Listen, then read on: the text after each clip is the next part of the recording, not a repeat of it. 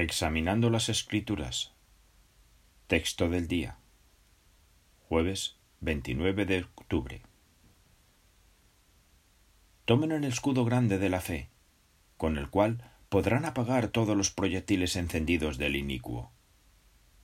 Efesios 6:16. Algunos de los proyectiles encendidos que Satanás puede lanzarnos son mentiras sobre Jehová como que no le importamos y que no nos quiere. Una chica de diecinueve años llamada Ida dice A menudo me parece que Jehová está lejos de mí, que no quiere ser mi amigo. ¿Cómo les hace frente a estos sentimientos? Ella explica Las reuniones son como una inyección para mi fe.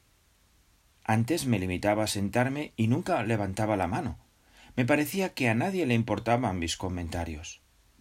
Pero ahora me preparo para las reuniones y trato de responder dos o tres veces. El caso de Ida destaca una verdad importante. El escudo de los soldados romanos tenía un tamaño fijo, pero el escudo de la fe puede hacerse más grande o más pequeño. Su tamaño depende de nosotros. Por eso es tan importante que fortalezcamos nuestra fe.